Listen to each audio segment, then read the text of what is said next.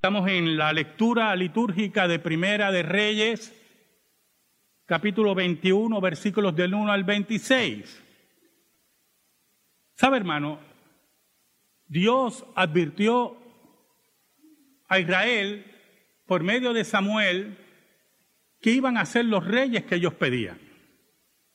Y le dijo que iba a diezmar sus cosechas, que iba a tomar de sus hijos para la guerra y el trabajo, que iba a tomar a sus hijas como perfumadoras, por en fin, muchas advertencias. Y el pueblo no le importó. No nos importa, queremos rey. El acto del pueblo era un rechazo a Dios como rey directo. Pero como nada toma de sorpresa a Dios, Dios había decretado que todas esas cosas caminaran para que en medio de esa monarquía surgiera una casa, la casa de Isaí, de la cual posteriormente vendría Jesucristo, el Hijo de Dios. Ahora los reyes demostraron, y esa es la importancia de las advertencias, cómo podían manipular la ley de Dios. Los reyes impíos y paganos. Y utilizando otros lenguajes, como los políticos, hacían una tergiversación de la ley de Dios y la utilizaban para su pecado, para sus actos pecaminosos. Por eso siempre hay que escuchar bien a nuestros políticos. Hay una alcaldesa que se cree que nosotros somos imbéciles. Y cuando habla de la educación de género, de la perspectiva de género, nos dice que eso nada más es enseñar en las escuelas que los hombres y las mujeres son iguales y tienen las mismas oportunidades. Por eso digo que se cree que somos imbéciles, pero no lo somos. Oramos. Gracias te damos, Señor, por el gran privilegio de exponer tu palabra. Gracias por tu fidelidad y tu gracia. Porque si no fuera por tu gracia, ¿dónde estuviéramos, Señor? Perdona nuestros pecados. Escóndenos bajo la sombra de la cruz y que tu nombre sea proclamado. Llega al corazón de tu pueblo, Señor. En el nombre de Jesús. Amén y amén. Nabot era un hombre tranquilo, que tenía su viña, todavía las viñas implican trabajo y dinero, pero en este tiempo aún más, en una economía agrícola como era la de Israel. Pero Nabot tenía su viña al lado del palacio de Acab. Acab tenía un segundo palacio, estaba el de Samaria, pero también estaba el de Jezreel. Y allí tenía Nabot su viña. Y Acab, como buen hombre de Oriente Medio, de esa área, se acerca a Nabot para comprarle su viña, para intercambiarla también, que era una forma de comercio de esa época. Estaba dispuesto a una transacción limpia y correcta según las leyes de Dios y según la ley del Oriente Medio. Pero había un problema. Había un problema, hermano.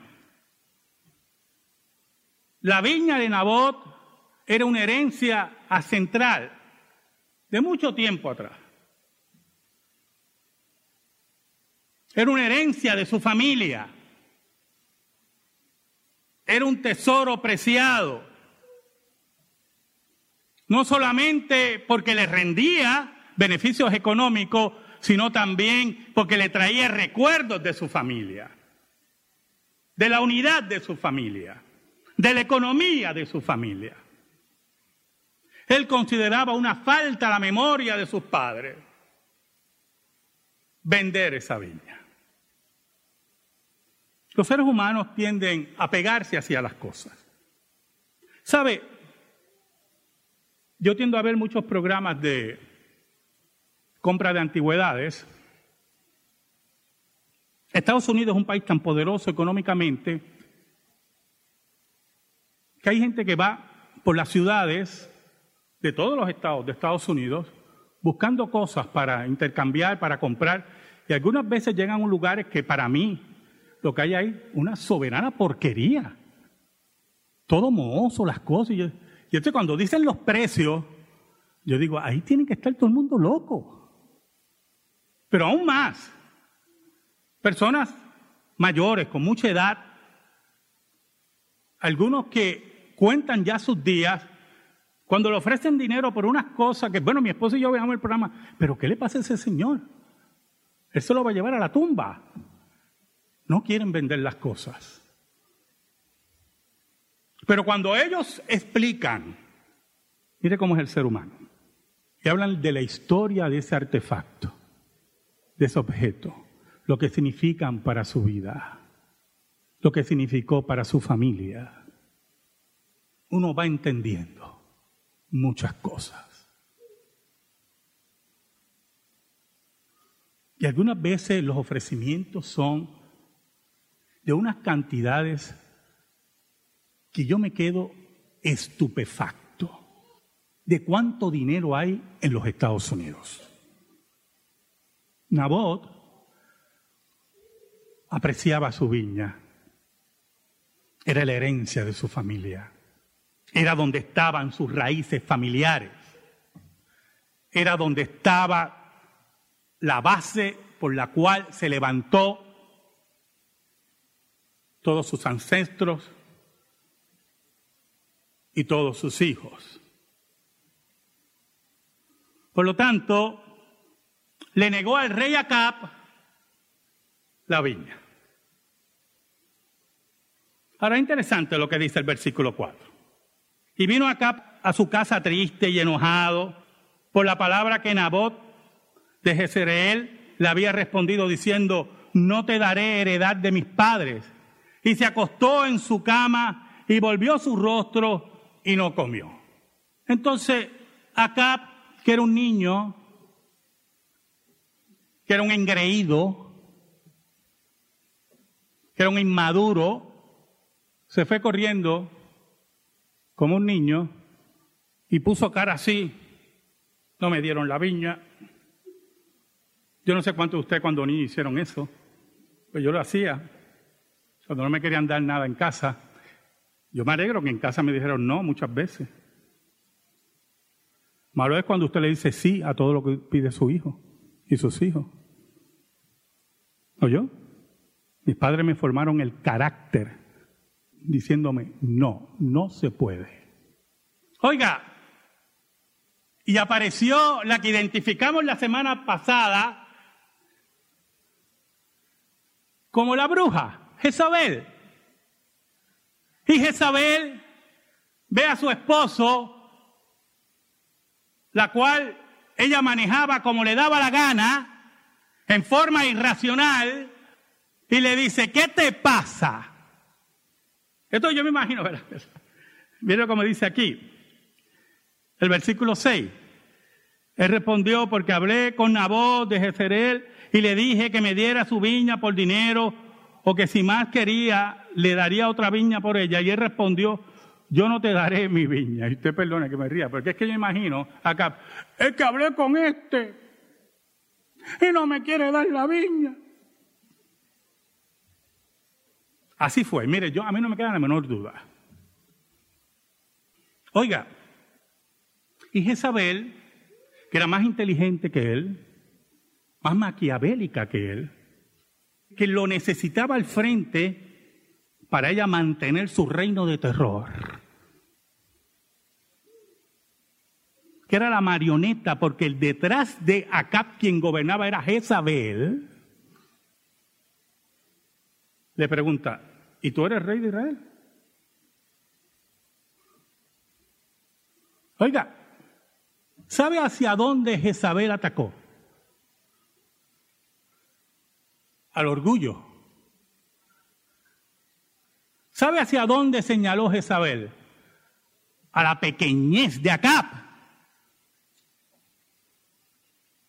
Allí estaba Jezabel manipulando, creando conflicto en el corazón de Acab, llamándolo débil, inútil. Allí, en medio de todo eso, el reino de los demonios planificaba un acto terrible, escuche bien, contra la ley de Dios y contra la vida de un ser humano. Y el primer acto fue un acto de poder, de abuso de poder. Un acto político de abuso de poder. Versículo 8 nos dice que entonces ella escribió cartas en nombre de Acab y las selló con su anillo y les envió a los ancianos y a los principales que moraban en la ciudad con Nabot. Y las cartas que escribió decían, proclamad ayuno y poned a Nabot delante del pueblo. Entonces aquí entramos en algo muy importante, cómo se tergiversa la ley de Dios, cómo los políticos pueden utilizar la ley de Dios para sus actos pecaminosos, cómo los líderes religiosos pueden apoyar pecados y actos abominables justificándolos con la ley de Dios. ¿Por qué proclamar ayuno? Jezabel sabía, escuche bien, que cuando se proclama ayuno en Israel es que se acerca o hay un problema grave. Se acerca un problema grave, grave, o hay un problema grave. Por lo tanto, Jezabel recurre a la manipulación de la ley de Dios para cometer un acto profundo de injusticia. Cuando los líderes religiosos de las iglesias apóstatas manejan la ley de Dios como le da la gana y permiten actos abominables con el sello de que es que se aman, que el amor es sobre todas las cosas, han bajado al lodazal de Jezabel y Acab. Cuando los líderes religiosos y apóstatas ven la terminación del embarazo como un acto en el cual la mujer debe escoger y un derecho, y no lo ven como la terminación de la vida y el asesinato de un niño. Los líderes religiosos de las iglesias apóstatas han bajado al lodazal de Jezabel y Acab. Han tomado la ley de Dios y la han tergiversado. Entonces, empieza una trama terrible.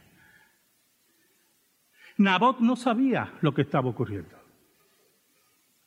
Nabot creía, escuche bien, que había hablado claro, que había sido sincero, y es verdad, que posiblemente había tocado el corazón de Acab. Acab no tenía corazón, pero él pensaba que había tocado el corazón de Acab. Mira, esta es la heredad de mis padres, ¿cómo yo voy a hacer eso? No importa que tú me des una viña mejor. Y yo quiero que usted vea que usted vea lo, complicado que toda esta trama, hermano.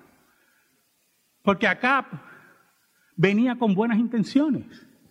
Le quería dar hasta una viña mejor, posiblemente más extensa, posiblemente en terrenos más fértiles.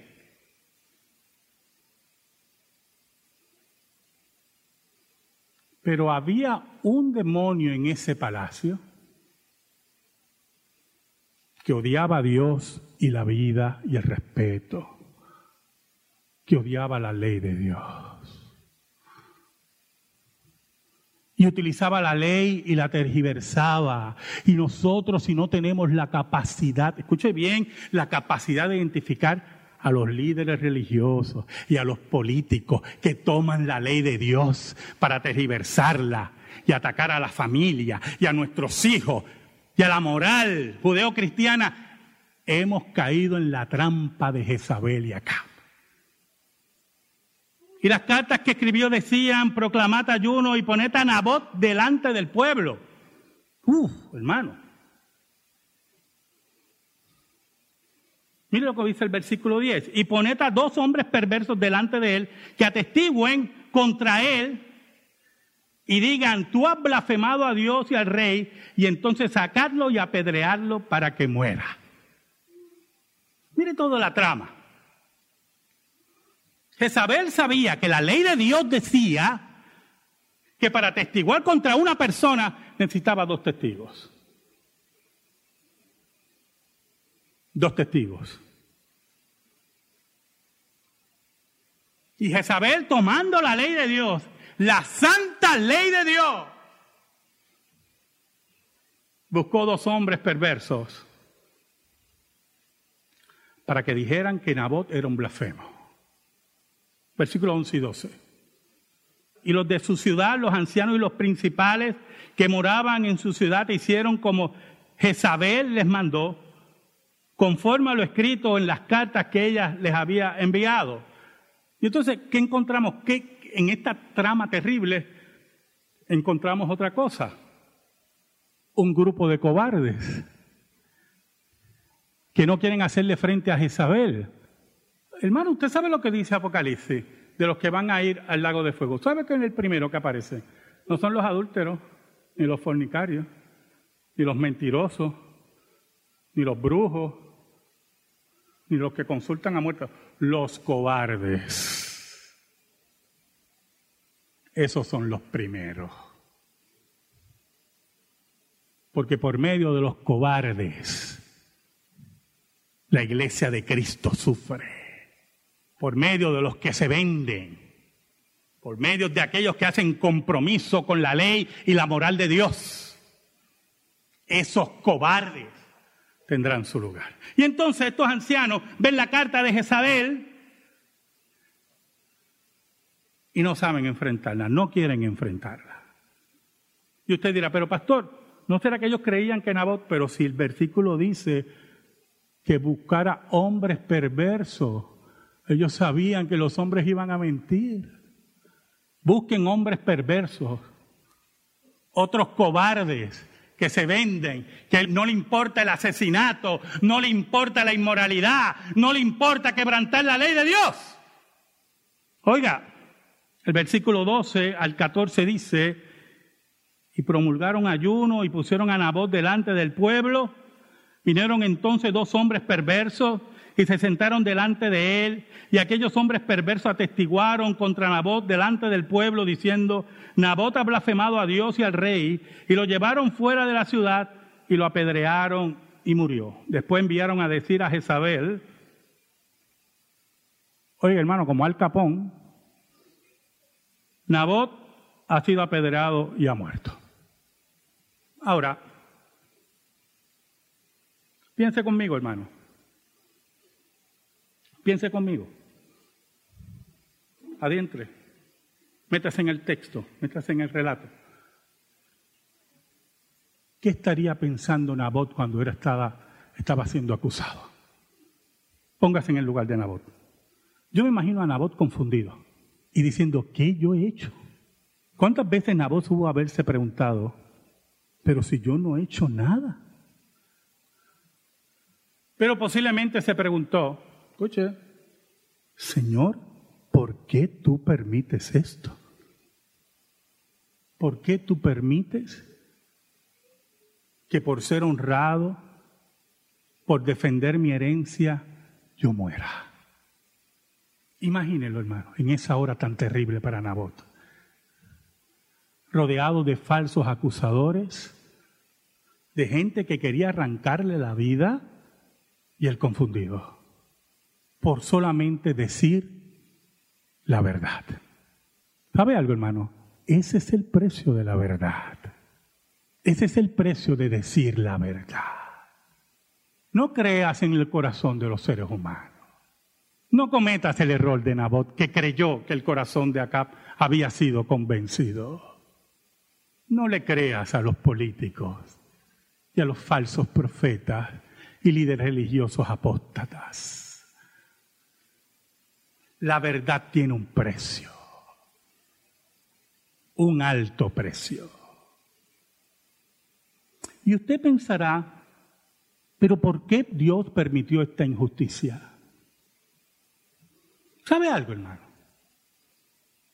Nosotros tenemos que entender unas verdades.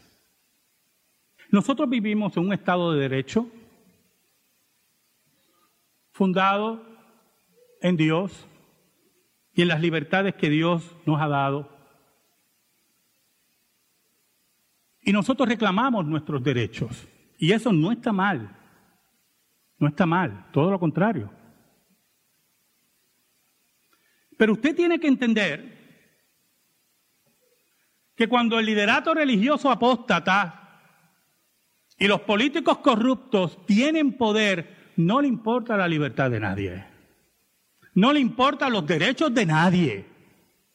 De nadie. Por eso, a la luz de la escritura, nosotros buscamos que el Estado, escúcheme, el Estado esté lo menos posible involucrado y metido en la vida de cada ser humano. Mientras más el Estado está interviniendo en nuestra vida, más control va a ejercer. Y mientras más control ejerce, más sufren nuestras libertades y nuestros derechos que Dios ha puesto en nosotros. Pero aún más, es importante que cuando hablamos de contrato social, escúcheme hermano, cuando hablamos de contrato social, lo que Rousseau nos enseñó, ¿verdad? Rousseau nos enseñó del contrato social, de los gobernados y los gobernantes, que los gobernados cedemos a los gobernantes, permitimos que nos gobiernen y entramos en un contrato. Es importante que aquí cada reformado entienda que nosotros no creemos en el contrato social. Porque si los gobernados en su locura y en su pecado quieren meter 6 millones de judíos en cámaras de gas y cada uno echando la vista para otro lado, porque el Estado decidió, porque el Estado decidió, entonces hemos visto que el contrato social es una farsa.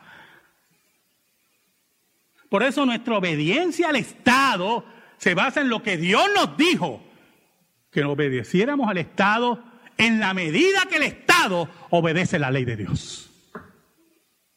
Oiga, cuando Jezabel se entera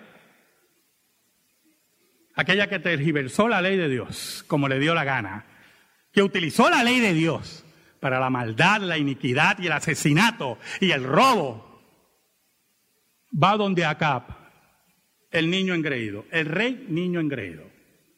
Es un buen título. El rey niño engreído. Y le dice, levántate, páñate, tranquilo, que mira, ya Nabot no vive toma posesión de su viña. Y aparentemente, y otra confusión que muchos creyentes tienen, la maldad había triunfado. Y muchos creyentes se rinden ante la maldad. Y yo, bueno, mira, eso ya lo aprobaron, ¿para, ¿para qué vamos a estar protestando sobre eso? ¿Para qué vamos a estar señalando sobre eso? Pues usted se equivocó de lugar. El Partido Demócrata los está esperando con los brazos abiertos. Los impíos los están esperando. Las iglesias apóstatas los están esperando. Oiga, pero acá tenía un problema. Dios, que era el rey de Israel verdadero, que estaba en pacto con Israel, fue donde Elías. ¿Sabe algo, hermano? Los pecados de los pueblos, de los políticos,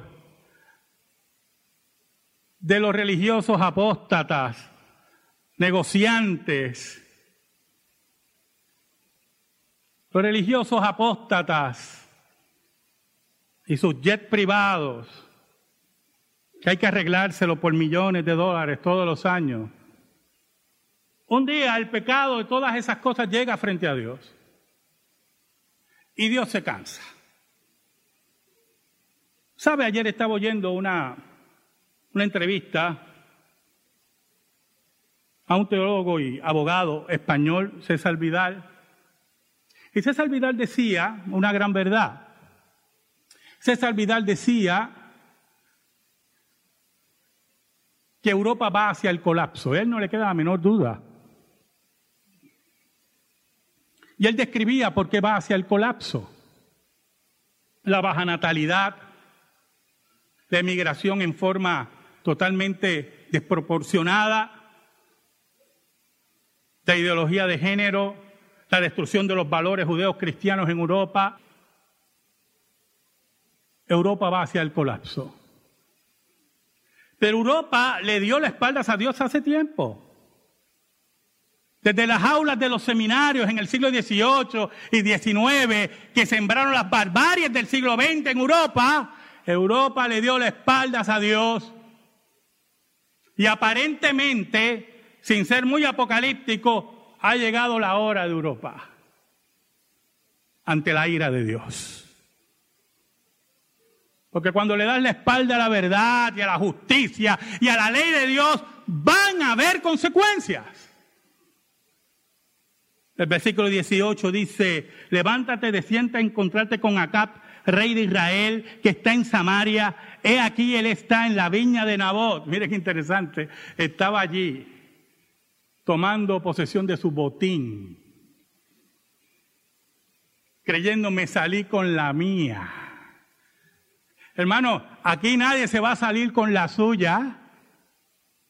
Un día va a haber un juicio final y le aseguro que nadie se va a salir con la suya. Y allí estaba acariciando posiblemente la jubita y pensando el vino que iba a hacer. Y Dios le dice a Elías, el profeta, y le hablarás diciendo, así ha dicho Jehová, no mataste y también has despojado. ¿Sabe? Reina Valera es suave, es bonito sería, no asesinaste y robaste. No fuiste un cobarde asesino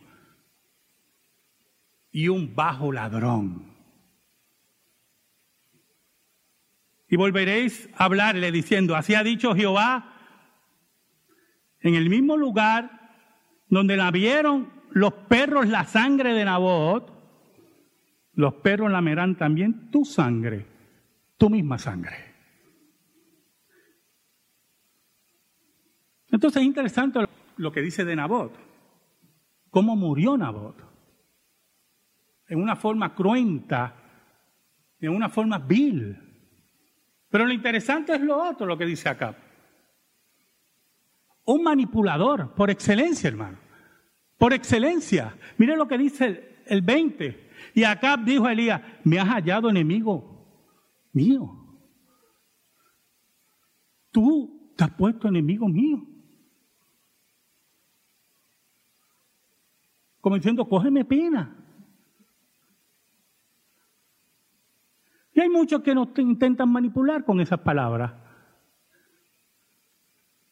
Como diciendo, no, esa gente son muy confrontadoras. Esa gente no quiere diálogo. No hay diálogo con el asesinato, hermano ni con la injusticia,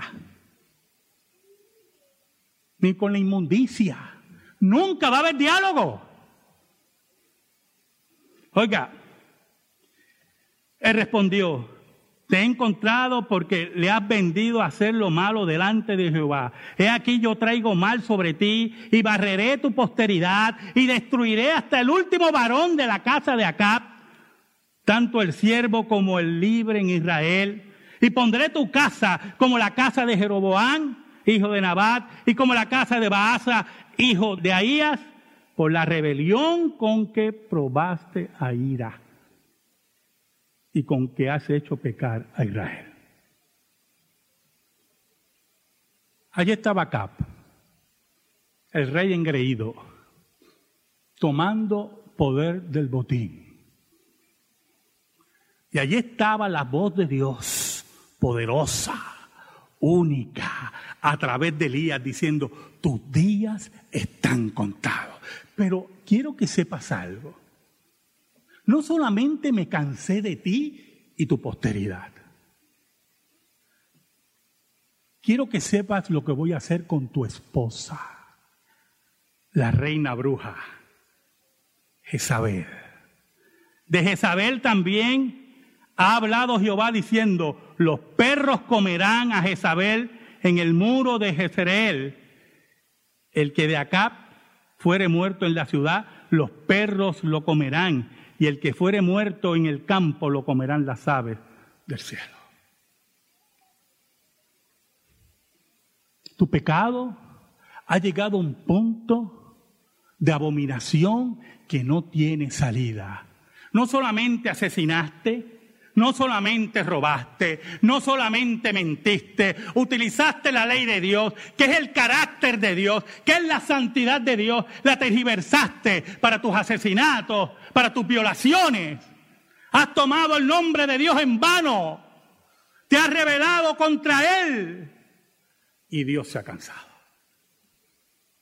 ¿Sabe algo, hermano? La intervención de Dios a través del profeta Elías buscaba no solamente hacer pagar una injusticia, sino que la ley de Dios fuera correctamente aplicada y enseñada. Hace poco, unos meses atrás, póngale un mes y medio, yo escribí algo en las redes sociales sobre esa maravillosa iglesia, la Iglesia Presbiteriana de los Estados Unidos. Ese reino de Jezabel, que es la Iglesia Presbiteriana de los Estados Unidos. Y un pastor puertorriqueño me salió al paso. Y empezó como acá. Ahora nosotros somos enemigos. Y un lloriqueo. Y yo le dije, ¿qué es lo que dice la escritura? Y lo triste de todo esto, que como Jezabel hizo, tomó la escritura, la tergiversó para justificar los grandes pecados de esa iglesia, la apostasía de esa iglesia. Llegó un momento, porque los que me conocen en las redes sociales saben cómo soy, que me cansé tanto de toda esa barrabasada que escribí, la verdad que tengo sueño, me das sueño, me haces perder tiempo y sueño. Que se arrepientan todos los de tu iglesia. Y él siguió, yo no seguí. Pero empecé a cavilar hasta dónde podemos llegar cuando tergiversamos la ley de Dios para justificar los pecados. llegamos a un nivel de maldad increíble. ¿Sabe? Las Jezabel y los Jezabel en las denominaciones apóstatas llevan a las iglesias a esos extremos, a los extremos de Acab. Por eso el versículo 25 y 26 dice, a la verdad ninguno fue como Acab, que se vendió para hacer lo malo ante los ojos de Jehová, porque Jezabel, su mujer, lo incitaba, dice.